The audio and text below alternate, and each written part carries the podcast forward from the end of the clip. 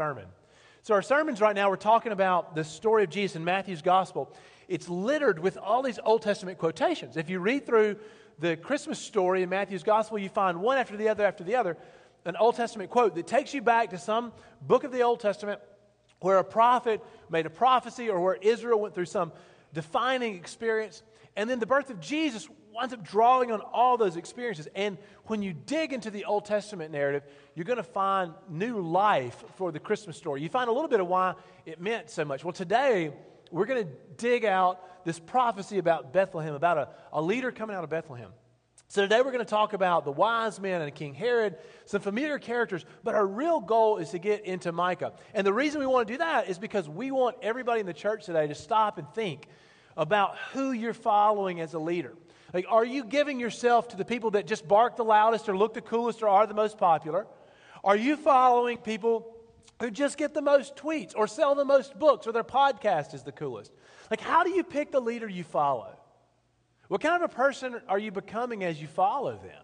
Well, listen, if God's given you leadership potential, what kind of leader are you becoming? Like, who are your role models? I don't know, I've, I've, I've thought about this during the week, and I've, I kind of have come to the, I guess, cruel realization that despite our morals and our ideals, we wind up accidentally feeling this urge to gravitate to leaders that are charismatic and loud, people who are effective or proud. And sometimes we stop and we, we, we wind up casting our lot behind leaders who aren't godly at all. And we have a thousand reasons for justifying that. It doesn't matter if we're talking about high school sports or the college campus. It doesn't matter if it's your workplace or in your household. I just, today, I want us to stop and I want us to read the story of Christ and consider who he came to be as our king. And I want to ask you at the end of the sermon listen, are you willing to follow him? What if following Jesus becomes unpopular? Like, what if it's harder?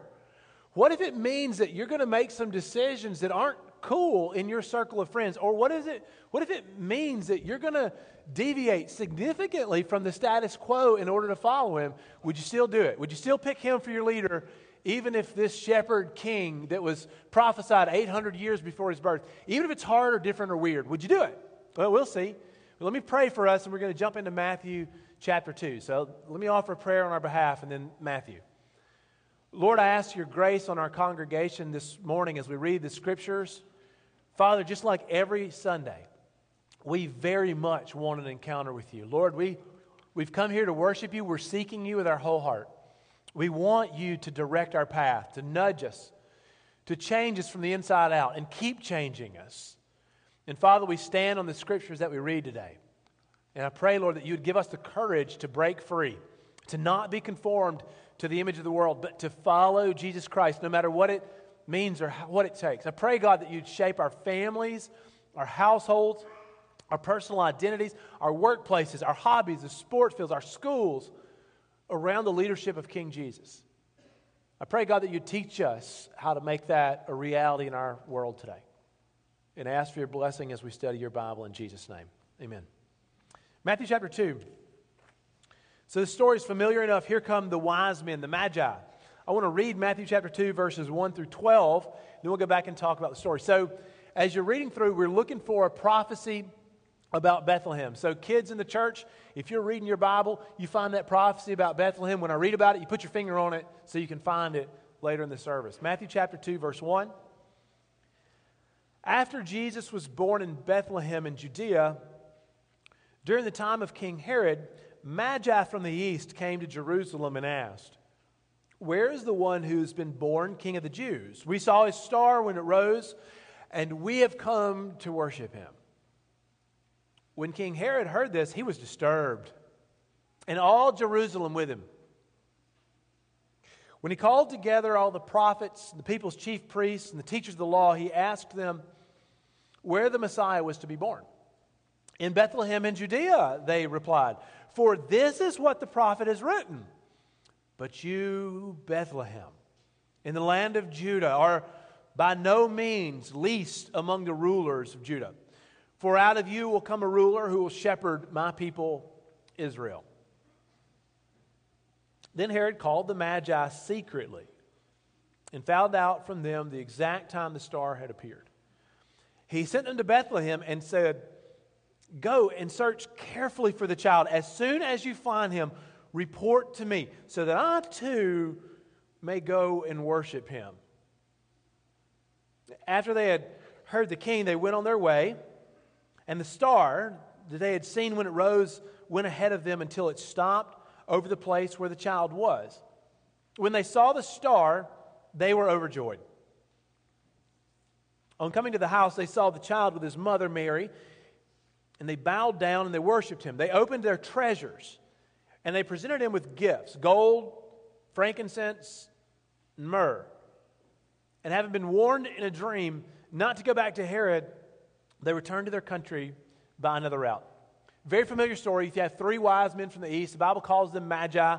We don't know a, a ton about them. They are kind of these mystery figures. In the Christmas program that our choir led for us last week, and I thought they did a great job, in the narration they read that these were the king makers. And I think that's cool because they truly have set out to make a king. So, whoever these people are, we know that they're wealthy and they're wise. They're respected leaders from the east. They studied the stars for signs from the gods, and they had seen signs in the heavens that the Jews had a new king, that there was born among the Jewish people a king who would rule them.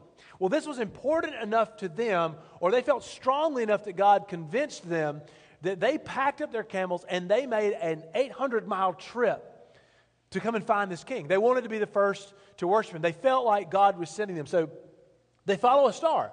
Well, the star leads them to Israel and they go to Jerusalem. And when they get to Jerusalem, they ask what anybody would ask and say, hey, listen, we're trying to find the king. Now, this is a special king. And so King Herod comes out and says, hey, we're trying to find a king. We believe there's been a, a new king born to the Jewish people, and we want to find him. Well, Herod is a trickster, and he acts like he wants to go and worship Jesus. He doesn't. He wants to exterminate him so that there's no threat to his family line.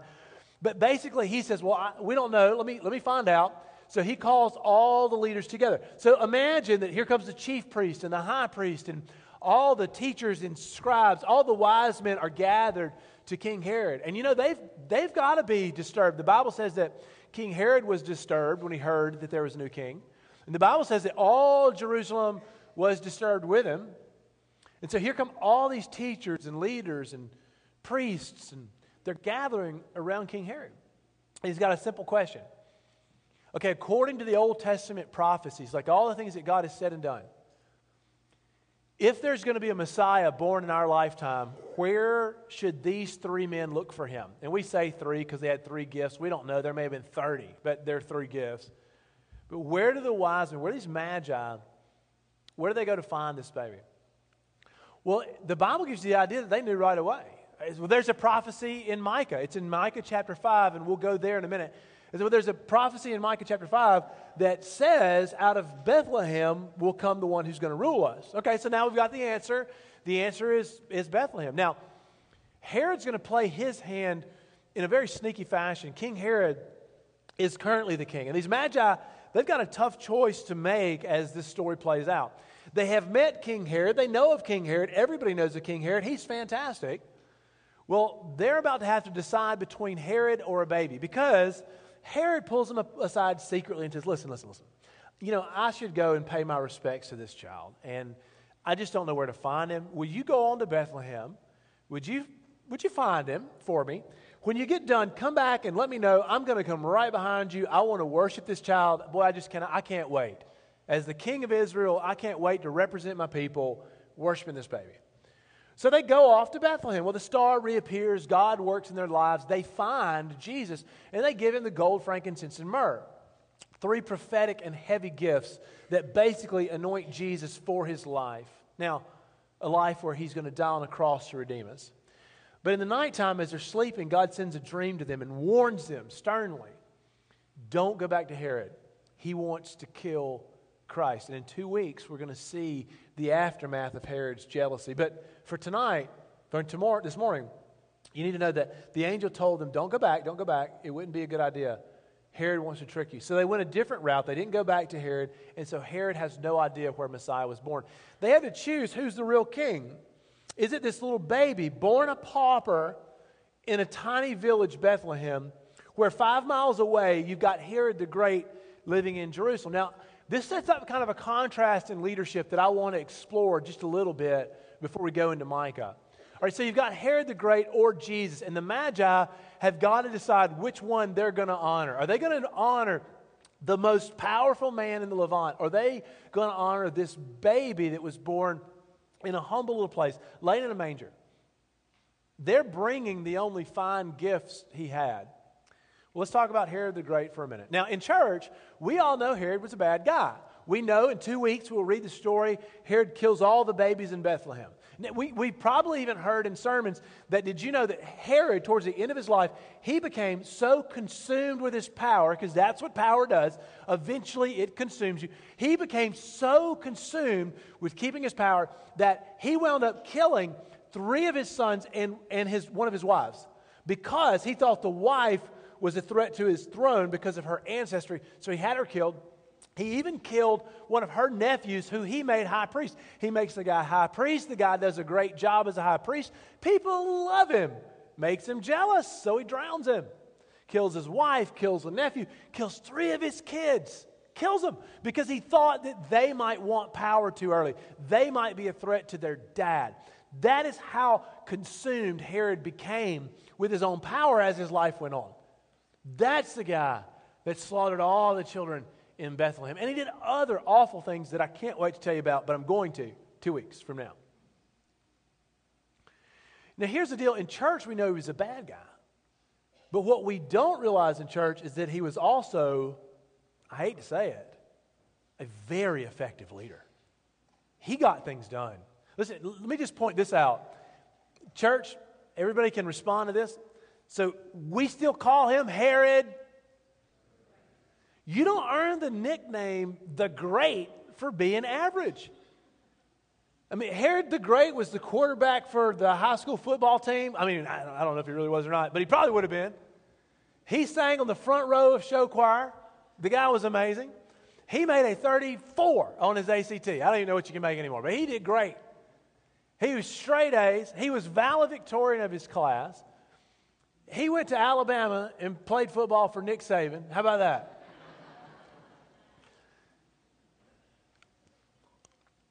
Herod the Great didn't earn the nickname the Great by being average. Let me tell you a little bit about the guy's life. He was governor of Galilee when he was 25 because his dad was a fantastic political leader. And his dad was assassinated. But he was governor of Galilee at 25. And, and what he did is this. So at that time, it was really hard to live in God's land because there were so many robbers and thieves. Like, you know, in the story of the Good Samaritan, a man was going up to Jerusalem from Jericho and he fell among thieves. Well, thieves and robbers were everywhere.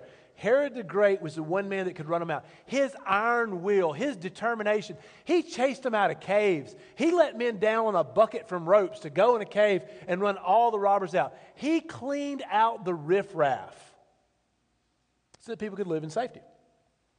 Well, the Parthians came in from the east to start a coup. He ran for his life and he fought, and they gave him the throne in Rome, and they said, If you can take it, you can have it. So for the next three years, he led war to fight for the throne that was rightfully his. And he took it. He took it. And once he got it, he showed himself to be a master politician. You need to know that for well over a hundred years, the Jewish people had been impossible to rule. They had been a thorn in everybody's side. And Herod the Great is the only guy that seems to have been strong enough, or ruthless enough, or determined enough, or savvy enough, who knows, to rule them. But during his lifetime, the people were ruled by a Jewish king. And after that, they're going to be always ruled by these governors from Rome. He was a master politician. People in Rome loved him. He's a great architect and builder. If you go to the Holy Land tomorrow, you're going to tour the temple, and somebody's going to stop and show you the huge stones of the foundation of the temple. And they're going to tell you those huge stones are put in place by Herod the Great, and they are still standing today. I mean, and that's true. I mean, he decorated the temple and funded it being built, had some ideas for it, and helped see the temple fully restored to its great glory. Like, temple building was what he did. But you know, it's not just Jewish temples. He also built a bunch of pagan temples. He built some in Jerusalem and some in other cities. He even helped rebuild pagan temples in Greek towns far across the Mediterranean because it helped him with his political alliances. He's a great builder. A lot of things that he built, people still love. He built the Talladega racetrack. Uh, not exactly. He built a hippodrome in Jerusalem, which is like a racetrack for chariots, and everybody loved it. He built amphitheaters. He built aqueducts to bring water in from a distance. He built harbors in a harbor town called Caesarea Maritima, it became a wonder of the world. You got to know that he was a peacekeeper, master politician, master builder, and he had a long family line. Herod the Great, in a nutshell, was a really great leader if you measure leadership not by their character, but by their accomplishments, like he earned the nickname the Great. And part of what I want to do in this whole sermon is make us stop and think about what kind of leader we want to be.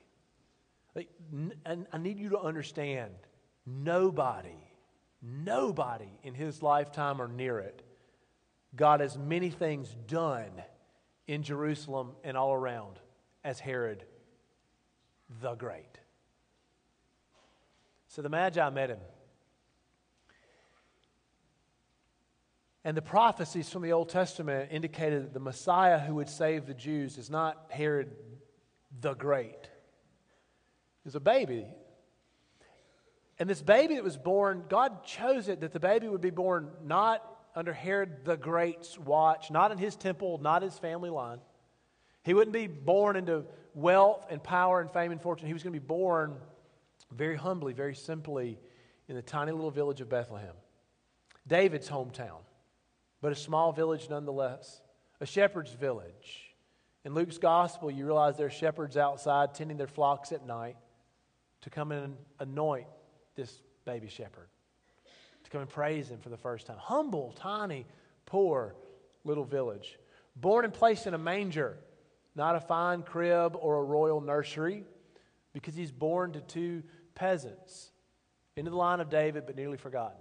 And it makes us stop and think about leadership and what kind of leader God wants us to follow, but what kind of leader we're supposed to be. And to do that, I want us to, I want us to uncover this prophecy a little bit. So the Magi are going to go find baby Jesus, wrapped in simple cloths, not royal robes, laid in a manger, not the king's castle. They're going to give him their fine gifts and they're going to leave.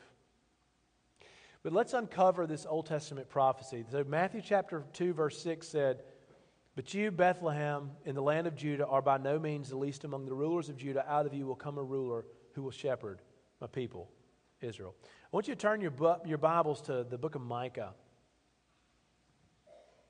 So, Micah's prophecy came 800 years before Jesus, a lot had happened. A lot of time had passed since the time that Micah gave this prophecy of hope until the day of Jesus. So, in 800 years, this is what you watched. You watched the destruction of Israel. Ten tribes crumble as Assyria conquers them.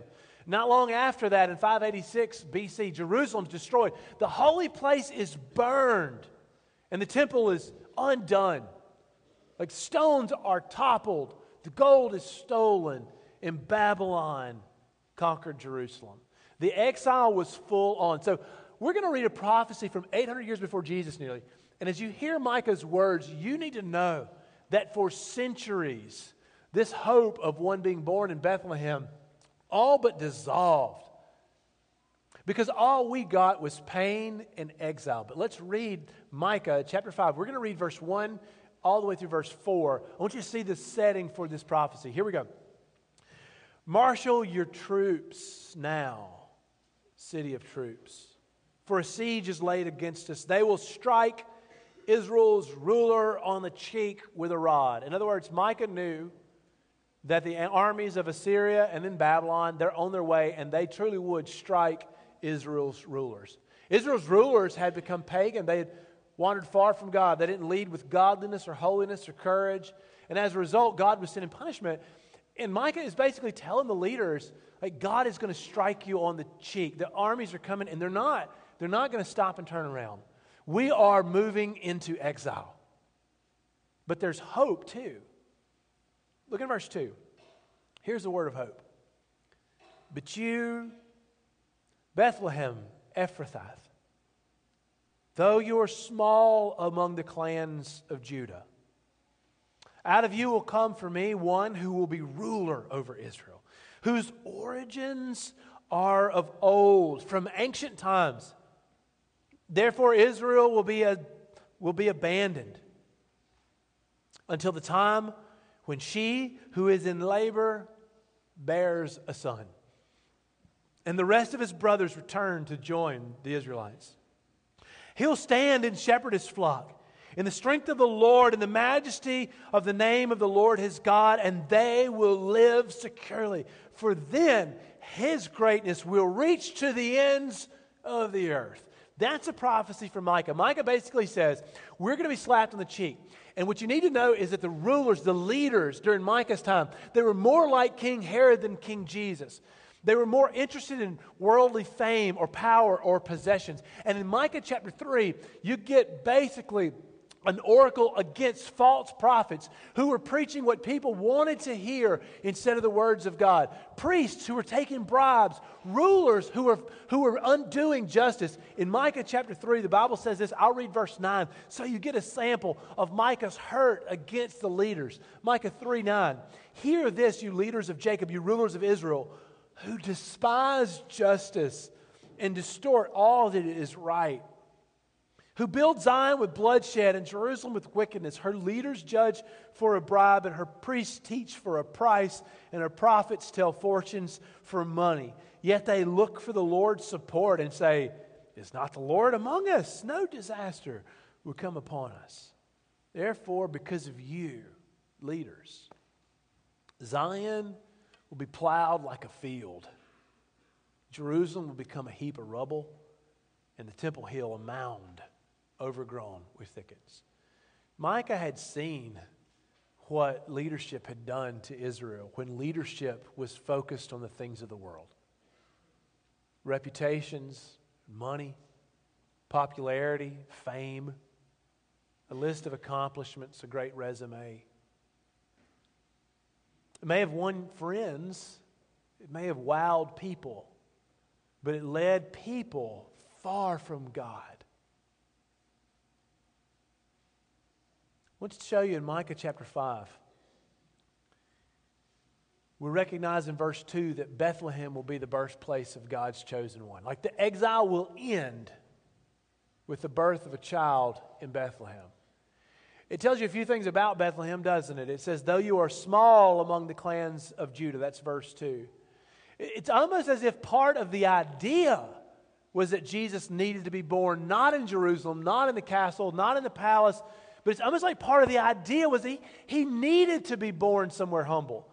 Yes, Bethlehem was the ancestral home of David, so it connects him to the lineage of David. But more than that, even in Micah, Bethlehem was a small and humble place. Hey, do you remember when David was chosen that he wasn't even invited? Do you remember that when God chose the greatest king that would rule his people, David was left in the field shepherding the sheep because he wasn't big enough or rich enough or powerful enough or impressive enough? He wasn't old enough. He didn't have the birthright. Do you remember that David wasn't even invited to the anointing? Because in the eyes of man, it didn't look like he would be a strong enough ruler. And then God said, I don't judge by the outward appearance, I look at the heart. It's almost like the humility of Bethlehem was important for the birth of Jesus. It's almost like he could not be born in Alexandria, Egypt. He could not be born in Sepphoris. He could not be born in Jerusalem. He had to be born in a humble and simple place. It reminded us of the humility of the day that David was called. And here he is, wrapped in cloths, lying in a manger, with no wealth and no treasure to his name. And had the Magi not brought gifts, I don't know how he would have survived the exile he would face in Egypt. But that's for next week. For this week, I want to recognize that in Micah, this little humble town, five miles outside Jerusalem, it actually helped characterize good leadership. Listen to me. I don't believe that God wants you to feed your pride or to toot your own horn or to become blown away proud of your accomplishments. If God does great things in your life, that is awesome. But guard yourself. You saw where it took King Herod when he became so proud of who he was and determined to hang on to it at all costs. You contrast that with a child born in a manger who was born so that he could give himself away, born for the purpose of dying for his people's good. So if God gives you influence or opportunity or leadership, I want to challenge you today like to really wrestle with Herod or Jesus. Like who do you want to be? Do you want to follow the servant leader pattern of Jesus or, or do you want to fill your palace and hear everybody say, "Oh, you are the great suffering servant or the great?" Well, in Micah we see other things that are important. Verse 4 and this is brought over into Matthew. Matthew brings this up into the quote. Matthew chapter 2 tells you that Micah chapter 5 lets you know that he will stand and shepherd his flock in the strength of the Lord and the majesty of his name of the Lord his God, and they will live securely. And then his greatness will reach the ends of the earth. The glory of Christ resounds to the nations, not because of his accomplishments for his own namesake, not for his own power, strength, or fame, not because he ruled with an iron fist. That was Rome, that was Herod. The glory of Christ resounds to the nations. And a part of his legacy is that he shepherded his people. Listen to me. He gave, he led as a servant leader. The Bible says in verse 4, they will live securely. That's what a good leader does. A good leader isn't leading so that his name can grow great. A good leader is leading so that others can be blessed under his care. So I want to just kind of stop and challenge all of our middle schoolers and children in the church for a minute. If God is using you, if he's giving you influence at your school, or if you're just right now a wallflower that nobody even notices, I just want to ask you, what are you going to do with whatever influence he gives you? If it's over one person or if it's over the entire school, what are you going to do with it? Are you going to use it so that your name can be great? or are you going to use it so that you can bless everybody in every desk, in every hallway at that school? See, I, I don't think it's too early as a child to start learning servant leadership. Let's bump up a notch. What if you're in high school and God made you the center of attention of this season? Like, that's awesome. Use it. What are you going to do with it? Are you going to use it so that you can bless others, so that you can give your life away, so that they will live securely as you shepherd them? Are you going to care for the flock? Or are you going to take from the flock? You're going to be the good shepherd where you're giving. This baby born in Bethlehem, he sets a paradigm for every high school girl, for every college student, for grandmother, for everybody in band, show choir, for every adult, for every senior adult in our church. At what point in our journey following Jesus do we transition from following servant leadership model of Jesus where we give and love and follow his commands, where we lead for the sake of God's glory in his name? At what point do we transition from that and begin to feed our own ego and become the great? At what point? We never, never. You never retire from the leadership model of Jesus. And so here we are. We kind of face, I guess, the same question that they faced. What are we going to do? I want to point out to you that Micah warned the people 730 some years before it happened that Israel was going to live in exile, punished for her sins. Because this is where the bad leadership took them. And all this would end one day, verse 3 Therefore, Israel will be abandoned until the time when she who is in labor bears a son. These wise men came looking for Bethlehem, and I wonder when the wise men left on their journey and the Bible scholars went back to their homes, I wonder if they took out the scroll of Micah in their synagogue and started to read again and said, Wait a minute, is the exile about to end? Are we about to be restored? Little did they know that this baby would give his life away on a cross to free us from our sins. So we could live no longer for worldly goals, but for the glory of God, so we could live in salvation and peace, adopted into God's family. But the contrast to me of leaders, the leaders that Micah knew who led Israel astray, and the leader he hoped for one day, the contrast for me between Herod the Great, a paradigm of strong leadership, or this baby that we've been waiting for since Micah, the challenge, the choice makes me stop and think. Who would you choose? Like, stop for a minute. Imagine, I'm asking you, what kind of leadership do you value? Do you follow? Look in your friend group. Look at what you click like on for Facebook. Look at, look at the influence that you're following or offering. Is it the shepherd leader laying in his life for his sheep, following, loving, kindly, meekly serving? Or is that too humble for our grandiose tastes? Do we require somebody with more flash, strength, power, pizzazz, somebody who could get things done? And I mean, in the localist level, like even in your own life. I mean, this is a silly way to think about it. But if, if Jesus and King Herod, if Jesus and King Herod were running for election, if they were up for the vote, who would you vote for? Like, I'm, I'm just joking. I'm, I'm just kind of throwing this out there. It's not even just political, but just stop and think. Politics, sports, personal life, your home, your family, friend groups at school. Who are the leaders we're voting for every single day with our cliques, with our allegiance, with our role modeling? And the bitter reality is, like we all stand in church and say, oh, Herod was a bad guy. We all pick Jesus. But that is harder than you think. It gets hard to really pick Jesus and follow the Jesus. It's hard to follow Jesus because Herod the Great never said, Take up your cross and follow me. Herod the Great said, If you play by the rules and pay your taxes, I'll keep it good for you. Just don't ask me any questions. Herod the Great never said, Your righteousness has got to exceed that of the Pharisees. Now, now, the, now the, the difference, too, is on what they can deliver. Is it harder to follow Jesus? Tremendously harder.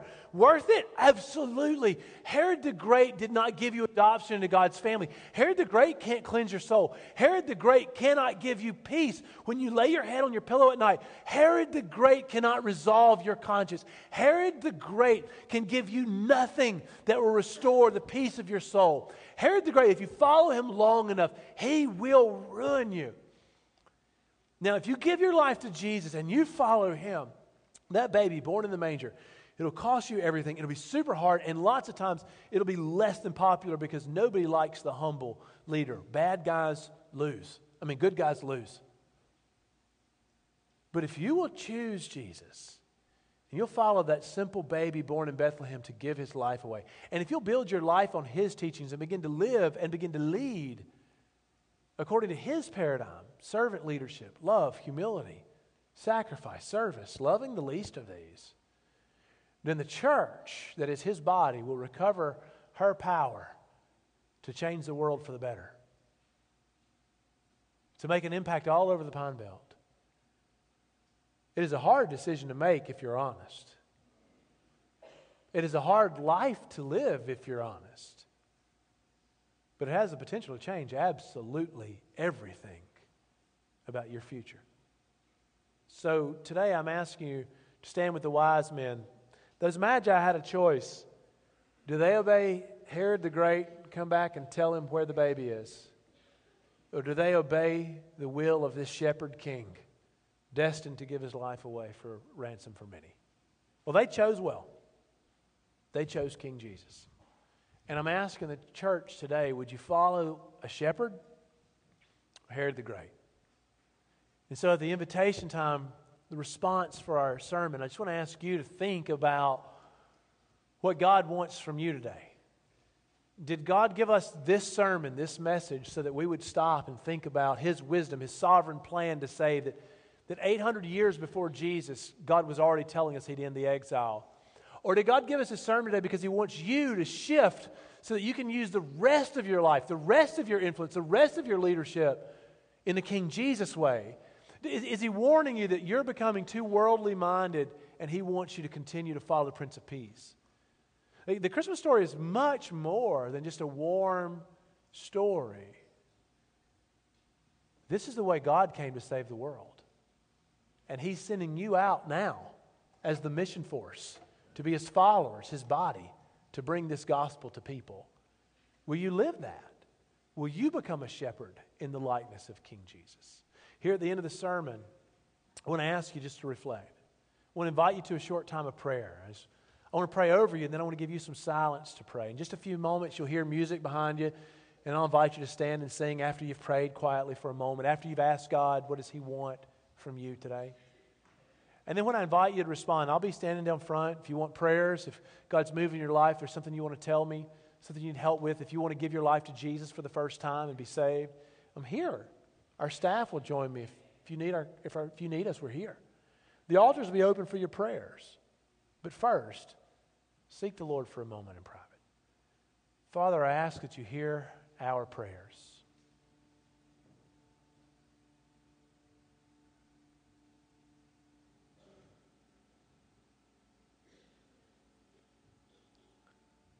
Lord, my sisters and brothers are searching their minds and their hearts with you. And I pray your Spirit, Lord, would lead each one of us to our next step of obedience in your kingdom. As you transform our lives from the inside out, would you show us, Lord, what you want today?